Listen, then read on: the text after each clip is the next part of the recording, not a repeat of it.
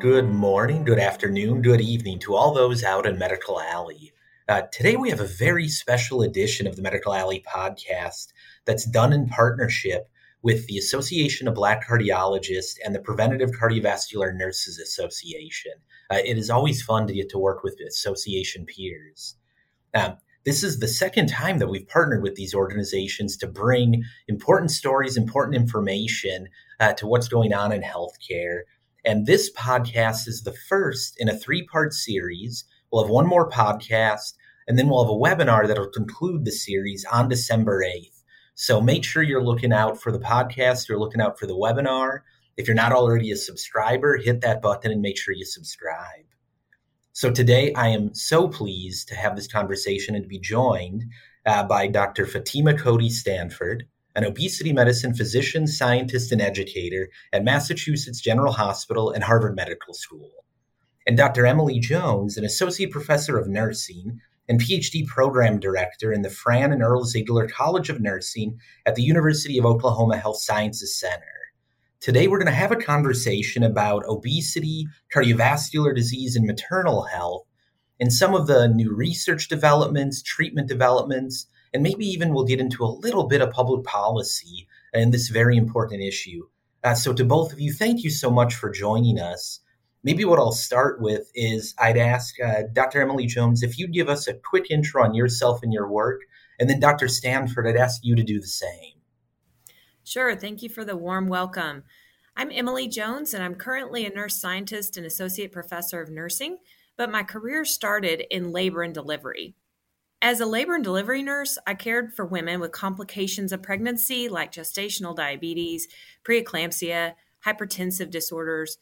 And I saw that we offered great care during pregnancy, but when it came to the discharge instructions, far too often those nursing discharge instructions sounded just like they did for anyone without a complication in pregnancy.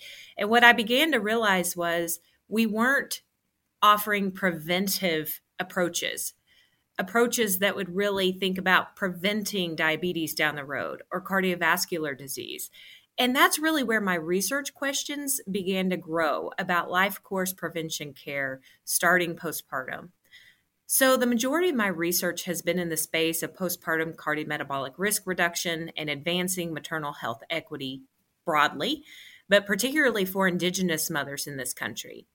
The research that I lead has all been centered on relationship and community based participatory principles. Oh, fantastic. Thank you. I appreciate you sharing that background. And Dr. Stanford, if you would. So, my name is Dr. Fatima Cody Stanford, um, and I'm an obesity medicine physician scientist at Massachusetts General Hospital, an associate professor of medicine and pediatrics at Harvard Medical School. I'm one of the first fellowship trained obesity medicine physicians in the world. Um, and so my work really resolves around treating patients with the disease of obesity across the age spectrum. As both an internist and a pediatrician, I care for patients from the range of 2 to 90. I've published over 170 peer reviewed articles in journals like the New England Journal, Lancet, BMJ, Nature, Cell, etc. And my work really spans looking at treatments for the disease of obesity, particularly um, focused on lifestyle and uh, pharmacotherapy and metabolic and bariatric surgery across the age spectrum. A lot of my work also focuses on disparities, looking at disparities that we see in the diagnosis and treatment of patients with obesity, particularly racial and ethnic minority communities here in the United States and I serve as an advocate for patients with obesity, looking at issues such as weight bias and stigma, which are prevalent and pervasive in our society, and actually most prevalent amongst healthcare professionals that care for these patients. Um, and so a lot of my work really looks at how do we undo the stigma um, and the bias that exists so that patients actually want to seek care from us, um, either, either as physicians or other healthcare providers. Um, and so that's the work that I do. That's what's brought me to this work. That's what sustains me in this work. And I see my patients as my family, and I will fight for my family. And that's what I do every day. Thank you. Appreciate you providing that background. And I might stay with you for just a moment. There's been clearly a lot of research done in the last 20 years on this topic, and our, our knowledge, our understanding of the issue has advanced significantly. Could you give our listeners a little perspective on how that knowledge is advanced and what kind of better understanding we have today. Absolutely. I think that, you know, one thing that has become um, more pervasive in knowledge, although I still say we have a long way to go, is the recognition of obesity as a chronic disease. Um, so, obesity is a chronic, relapsing, remitting disease um, that can occur, occur over the life course. And what a lot of people are unaware of is that obesity is actually a disease regulated by how the brain signals. And there's two primary pathways in the brain that tell us how much to eat and how much to store one part of the brain um, that's in the uh, um, in the brain that tells us how um, to store little and eat little is called the POMC or the proopiomelanocortin pathway, and that pathway happens in the paraventricular nucleus of the hypothalamus. It tells us to eat less and store less. And people that travel down that pathway produce high levels of something called BDNF or brain derived neurotrophic factor, and that's really great because those people tend to be very very lean. I exclusively care for patients with overweight and obesity. And so they travel down an alternate pathway of the brain called the AGRP or the agouti related peptide pathway. That inhibits the formation of that BDNF. Um, and what that ends up doing is leading to expression of adipose or fat. Um, and so it's not necessarily something they did to themselves, it's how their brain signaled. Now, what we do know is that the body and the environment that we exist in can have major um, adverse uh, um, causes. And if we think about um, diet quality is, is important, physical activity is important. Um, unfortunately, lifestyle behaviors in and of themselves typically don't lead to significant weight loss or, you know, be, basically sustainability of that weight loss.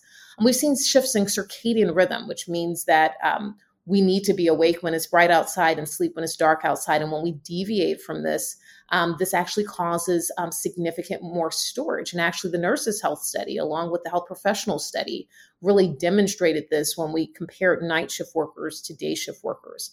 Medications that we prescribe for um, other issues can often lead to tremendous weight gain. And we do believe that 20% of obesity in this country is secondary to medications we prescribe for other issues. Medications like lithium, Depakote, Tegretol, Celexis, Cymbalta, Effexor, Zoloft, Paxil, Ambien, Trazodone, Lunesta, Gabapentin, Glyburide, Glipizide, Metoprolol, Tenolol, Propranolol, long-term insulin, long-term prednisone, just to name the ones I wanted to say at that moment. Um, and these are all really, really important. And then I think we can't discount genetics in the role it plays. We know that if you're born to parents with obesity, you have a 50 to 85% likelihood of having the disease, even with optimal behaviors. Um, and so, what we're looking at is almost half of the US adult population with the disease of obesity here in the US, as defined by BMI, which is flawed, and we can come back to that another time. Um, but um, then about 20% of pediatric patients, which means anyone aged 20 and below.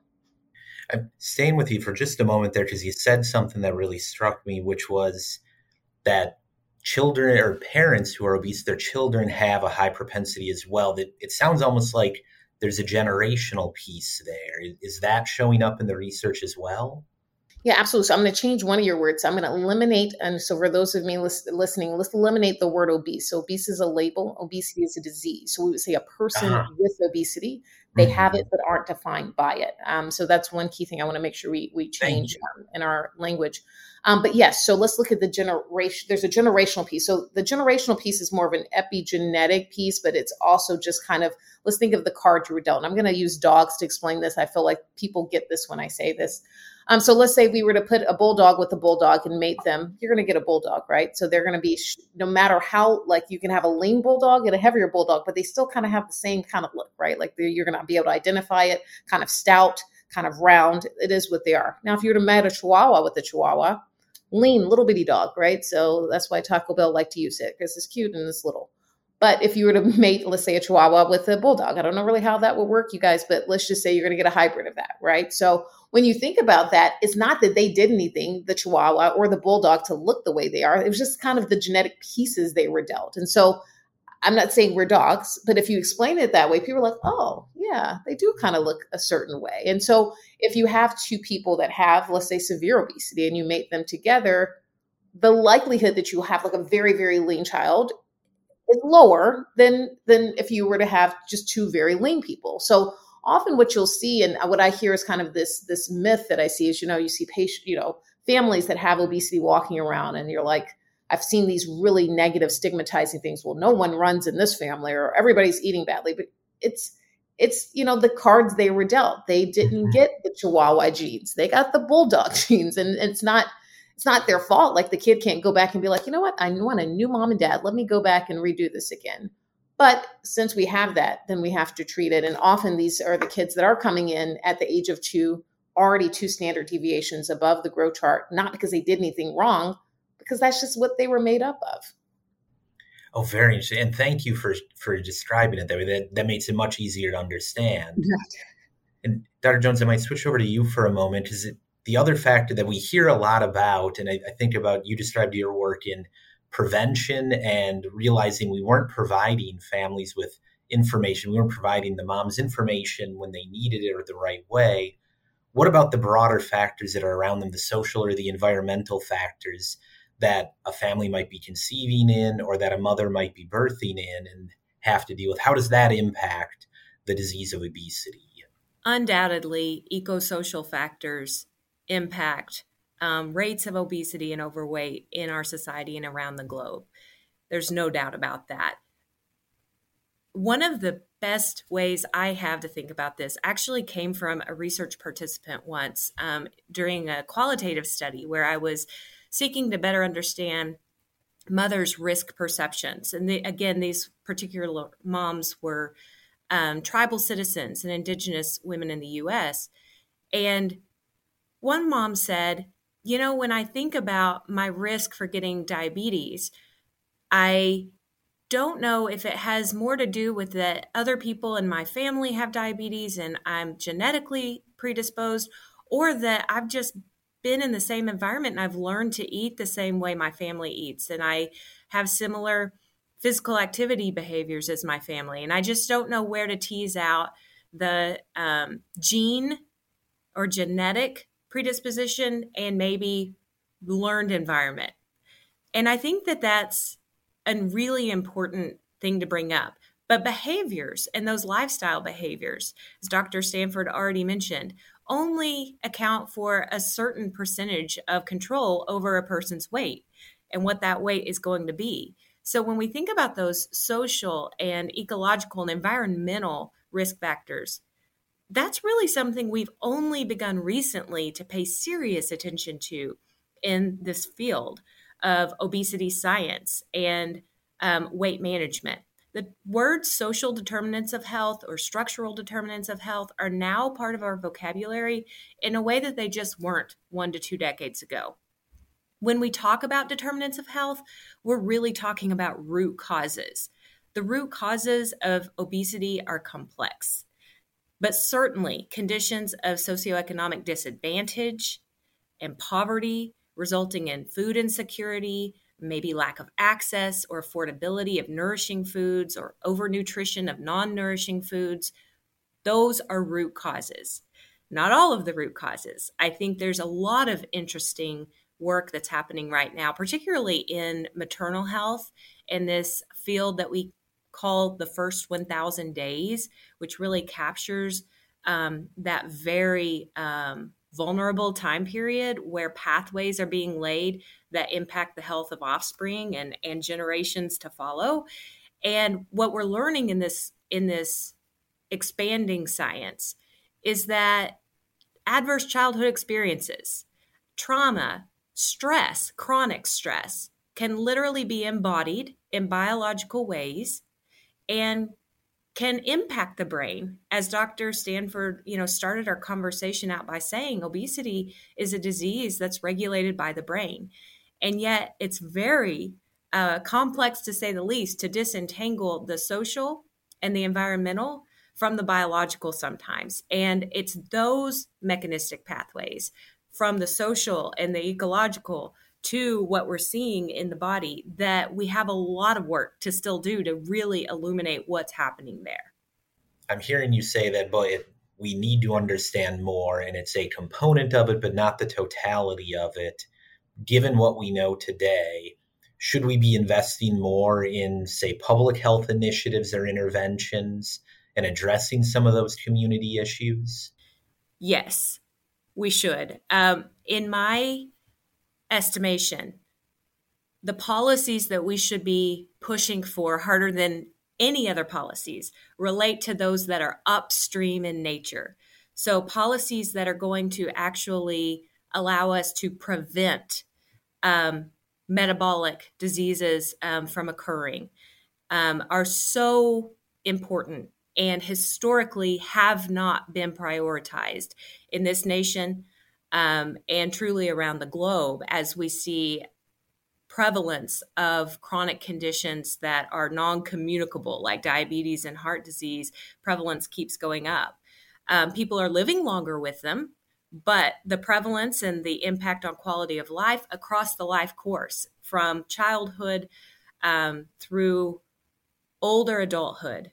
If we can focus on upstream community driven programming and interventions um, that meet people where they are that address the cultural context of people's lives that may actually begin to move the needle on our country's health outcomes when it comes to uh, conditions that really are related to the disease of obesity.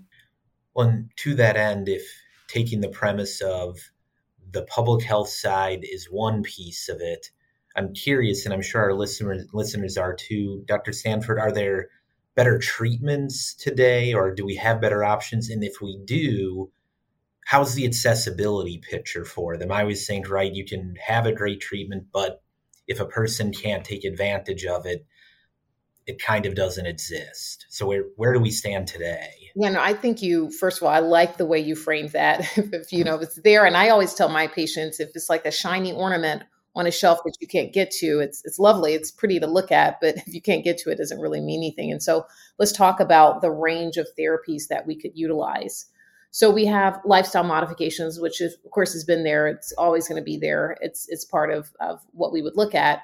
And then, of course, we have um, medications, or we call anti-obesity medications. And actually, believe it or not, the first medication ever approved in the United States was approved by the FDA back in 1959. So, um, while there are newer classes of medications, medications have been around. Just most people didn't know how to use them um, and to use them safely. I think is is another story. Um, and then we also have metabolic and bariatric surgery. Um, so these are kind of the the three tiers. Now there are devices that can fall somewhere in that kind of medication to surgical milieu um, that also can be utilized, and these are FDA approved devices for the treatment of obesity. Um, and so I guess if you want to kind of give the total picture, those are those are all the things. But let's talk about what's happening in this country currently um, in terms of treating obesity compared to other chronic diseases. What we do know is only 1% of patients that meet criteria for anti obesity medications actually receive them. I published a, a, paper in the Mayo Clinic proceedings last year around this time that demonstrates that. Um, so only 1%. And then only 2% that meet criteria for metabolic and bariatric surgery actually receive that. So only 3% of individuals in the country right now are on what we call more advanced therapies, meaning beyond lifestyle modification. Now, um, I would lose my medical license if I did that for other chronic diseases. So let's say a patient came in with diabetes, they have poorly controlled diabetes, and I'm like, you know what? I think you just need to to eat a little better and exercise more. And then they come in still with a very high blood sugar, and you're like, yeah, so you know maybe you should add in some running, you know, okay. And then they come back, and then know, have you added more vegetables? You know, so we can keep doing that. The problem is, is that their brain is defending a certain set point and and we don't treat it like other diseases. So we let this go on and on and on. And then they come into me at 65, 70, and then we have a really, really big problem. Or even as kids, we we have these kids that, you know, we just tell them to to change into to drinking low fat milk or something like this. And you're like, we have a severe issue. And so I believe in treating these diseases with the right tool for the size of the problem. We have a severe problem, severe obesity, we need the appropriate tool. If we have a mild problem, a smaller tool, right? So it's, it's just about using um, the right tool. And, and often the way I kind of look at this is, um, and for, for those people that live in the Northeast, this would make more sense. I am from the Southeast, so I'll have to use an analogy for the Southeast also. But um, all right, let's look at it. I'm going to use something that will apply to the to the country at large. Okay, so let's say it's a hot, sweltering day somewhere in the country, and um, you go into a building. Probably you want air conditioning, I, I would presume. Would you want just a, a, handheld fan, you know, or might maybe you want like a, a whole thing that that you know central air that you know supplies the entire building. What we usually do for patients with severe obesity is we give them a handheld fan, and we're like, okay, go use this, and you're like, what am I supposed to do with this? But maybe we need to, to, to you know give you know air to the whole building. Um, what I usually talk about here in the Northeast for all of my people that are used to a lot of snow is you know if we got two feet of snow, would you go give someone a teaspoon and tell them, you know, let's let's move the snow away? Probably not. Maybe, and I ask them, what would you use? They're like, oh, plow. Exactly. We use the right tool for the size of the problem.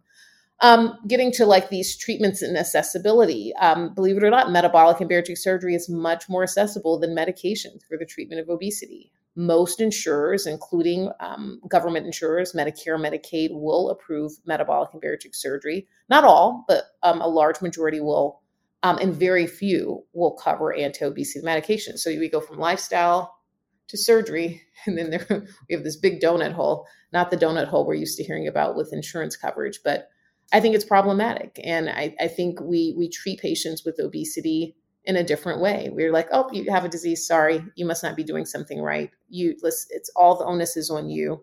Whereas if a patient comes in with hypertension or diabetes or heart disease, we actually treat their disease and emphasize the lifestyle factors that go along with it. We don't necessarily just say medications, but if someone comes in with really poorly controlled hypertension, we don't just send them home and tell them to eat less and exercise more, which is often what patients with obesity get. So, is that to say that part of the challenge is within the clinical community itself and changing their mindset to how they treat their patients? Absolutely, One hundred percent. So, um, actually, the professions known to actually demonstrate the highest um, amounts of weight bias are those in healthcare: um, physicians, nurses, PAs, um, physical therapists. Um, we as a group, healthcare providers tend to have very high levels of weight bias towards individuals with excess weight.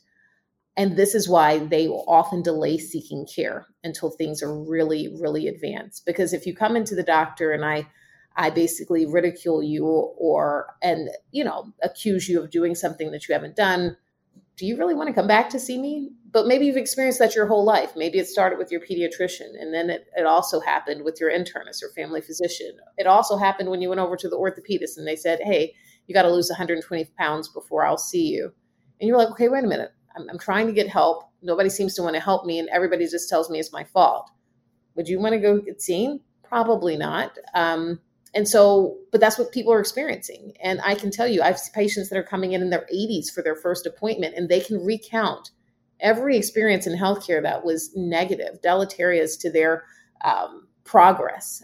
And they can go back to, to, childhood, way before I was born, because they're in their 80s.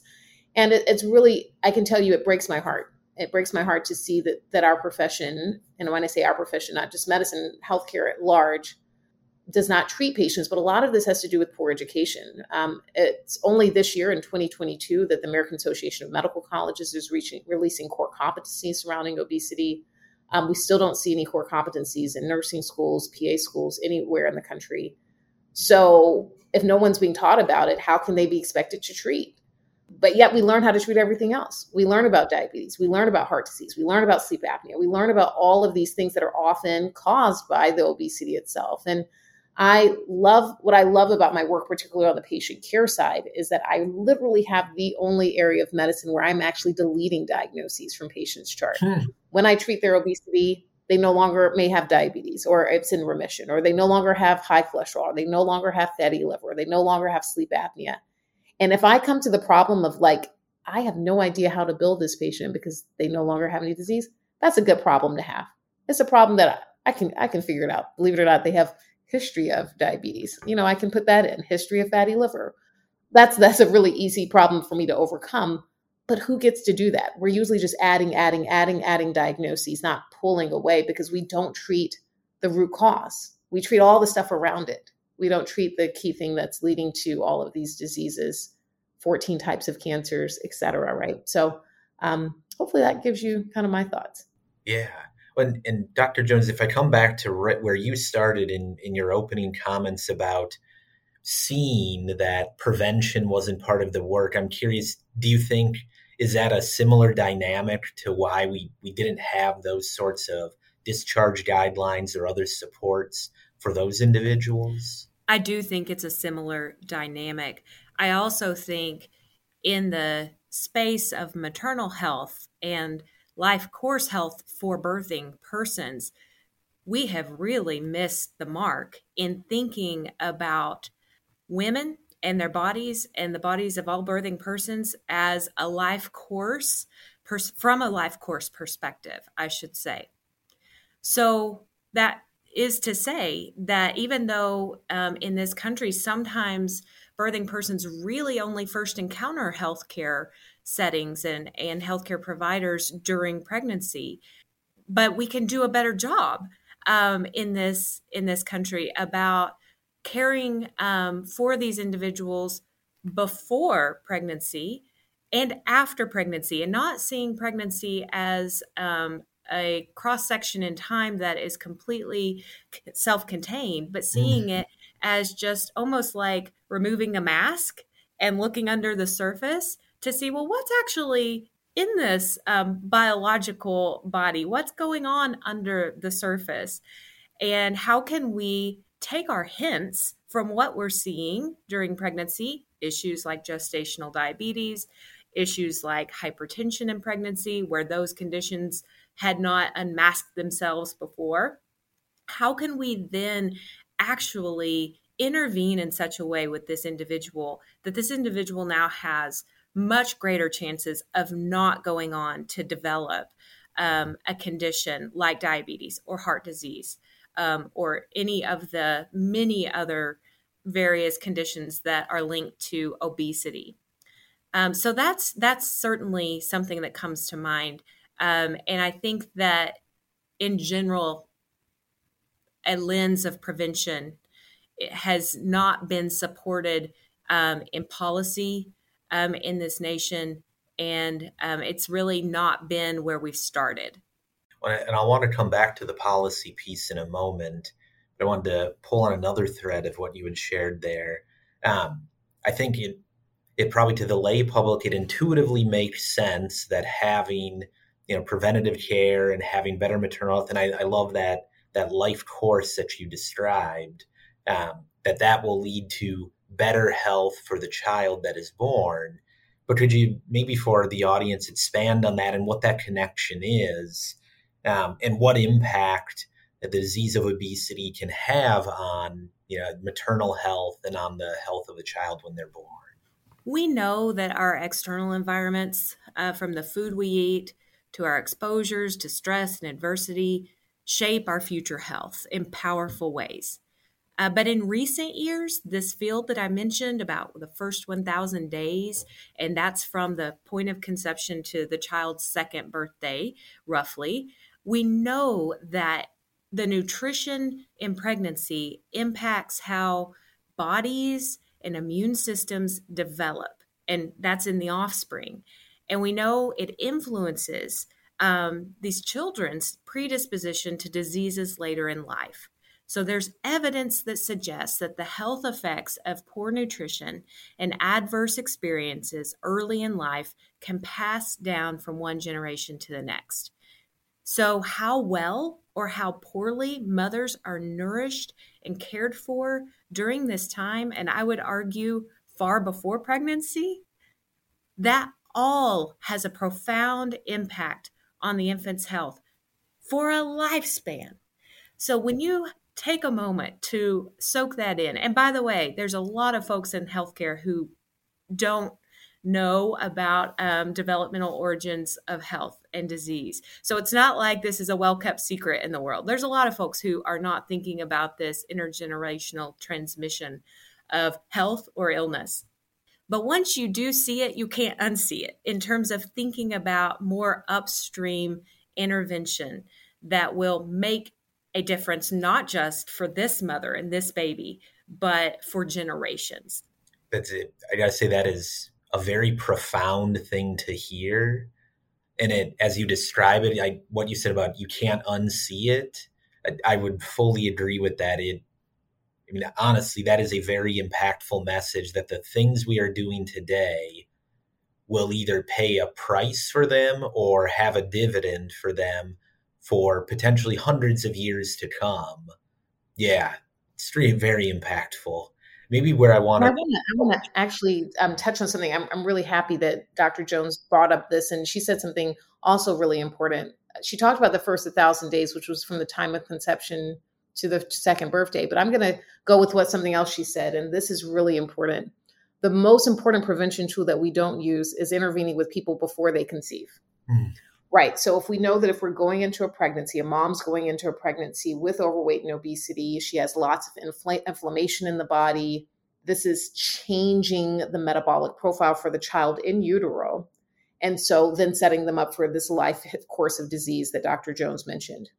So if we could somehow intervene with mom and dad preconception to optimize their health prior to conceiving, we have a much better likelihood of actually affecting all of these things from obesity to heart disease to diabetes, et cetera. But that's the prevention that no one's doing. Now, let's think about it. 50% of all pregnancies in the country are unplanned. It's probably going to increase post the Roe v. Wade decision by our lovely Supreme Court. And you guys can take that however you want, whoever's listening. But what we do know is that if that's what we're going into, people aren't necessarily planning we're having people with not optimal health conceiving and then what happens to the kids and then the grandkids etc you know? This piece of epigenetics that i briefly mentioned earlier is that that stress that harm what the patient's grandparents experience is passed down and let's look at it this way. If a grandmother is giving birth to a female the female is born with all the eggs she needs to give birth subsequently. If she has one of those eggs internally, if the grandmother is experiencing these stressors, let's say it's racism, trauma, etc., it has huge implications on the grandchildren. And actually, one of the best studies looking at this was looking at the grandchildren of Holocaust survivors versus those that were not under Nazi rule. And we see significantly higher likelihood of obesity, cardiovascular disease, sleep apnea, diabetes in those grandkids that were the descendants of Holocaust survivors versus those that were not under Nazi rule. And it just shows you that we we have to recognize that this is intergenerational. So when we look at the higher prevalence, for example, of overweight and obesity and other chronic diseases in Black communities, the stress of having been enslaved in this country and how that's perpetuated down generations is extremely pervasive. And so I can't go back to when my ancestors landed on the coast of South Carolina or um, Alabama, which is where it appears they came in through, to change all of that. And so here we are, right? Hundreds of years later, dealing with the me or the me's of the world that now have to interact with our environment, which has, has changed, but still has some major issues that we have to overcome.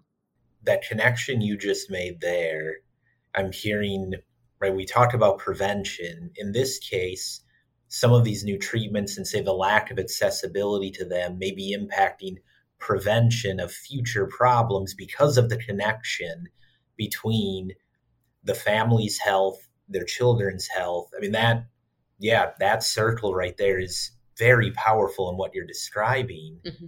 So maybe what I'd ask both of you then in closing, we've touched on it a little bit. There are a number of issues you've identified that are, you know, medical clinical issues, issues that are societal issues, and issues that have a public realm to them.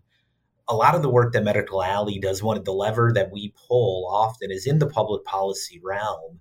So I, would ask each of you if there's a policy issue or if there's something that you know the community should be thinking about that could have you know a more profound say generational impact on this topic of the disease of obesity you know, what would you suggest to us or what might you suggest to the community?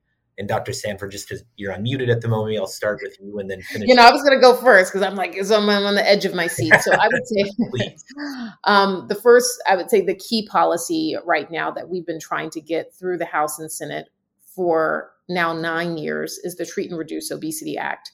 Um, this um, act um, has bipartisan support, as you guys may have guessed. Obesity is not a partisan issue. Um, it affects all people, regardless of their political leaning. And this particular act seeks to do two things. Number one, we believe that people that care for patients with obesity who aren't just physicians, i.e., dietitians, other providers that deliver high quality care should, should be paid for those visits. That's what we think. Right now, if you're under Medicare and you want to see a dietitian to work with them as you're trying to address obesity, that visit is not covered. That patient has to get diabetes to then be able to work with a dietitian and have that visit covered. So you have to get diabetes, and then we're like, oh, hey, let's give you a dietitian. Seems a little bit out of order. Just my thoughts, but that's the way things currently work.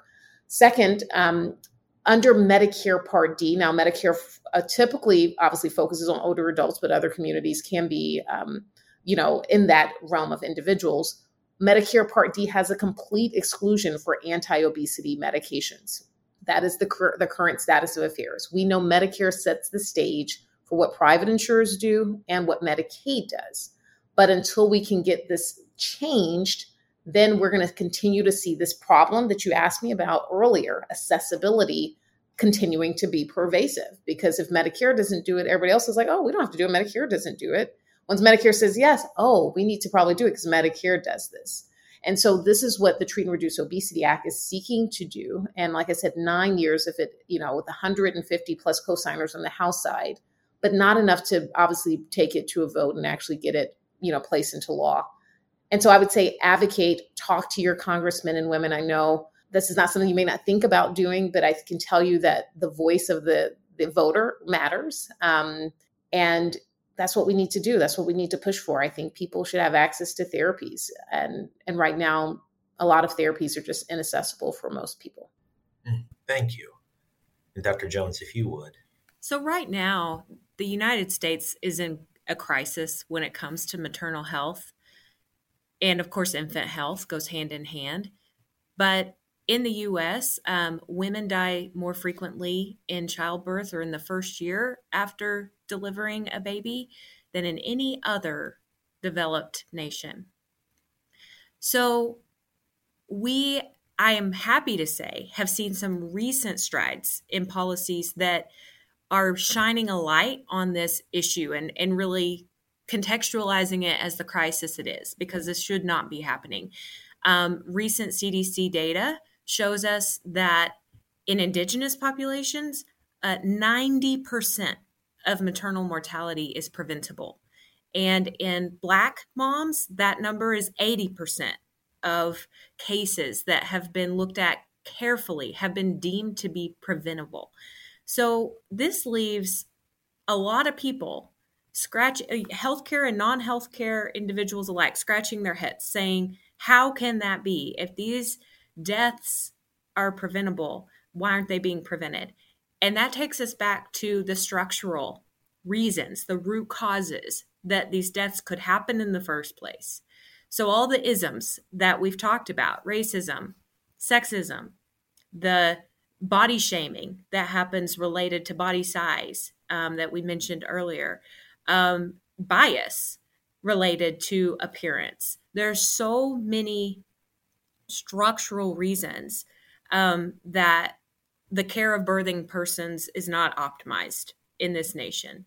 And so my plug would be for even greater attention to the structural determinants of maternal health and thinking about really using this moment in time where, for instance, we suddenly have 12 months coverage of postpartum health care. And that's part of uh, the Biden administration put that into the COVID Recovery Act. So states, red and blue alike, are embracing this um, temporary. For right now, it's just five years, but that's more than women in this nation have ever had in terms of healthcare coverage in the postpartum period. And so I think there's an opportunity to study what is working and what isn't when it comes to optimizing outcomes during this really important and vulnerable time frame um, recognizing it's just a window in time and, and there's an entire life course to think about as we've mentioned. But for me that's that's where our attention should remain until we see uh, this needle moving. And that i think is a fantastic place to pause this conversation i'll say because it is certainly not done I want to say thank you to both of you for sharing that insight, sharing that knowledge on what is such an important set of topics. I appreciate you taking time out of your day to spend it with us. And I hope to see you around again next time on the podcast. Thanks for having us. Thank you. And folks, that's been another episode of the Medical Alley podcast. Remember that this is the first of a three part series. We've got some additional conversations coming out for you. Make sure you're on the lookout for those. You can find them on medicalalleypodcast.org, on Apple, Spotify, Stitcher, or wherever you get your podcasts from. And if you're not already a subscriber, do me a favor and make sure you hit that subscribe button. And do me one more favor, which is share this with just one person. If every listener shared it with one more person, we'd help get this message, get this important information out more broadly, and speed up the process of driving change that we need. So until next time, thank you and have a great day.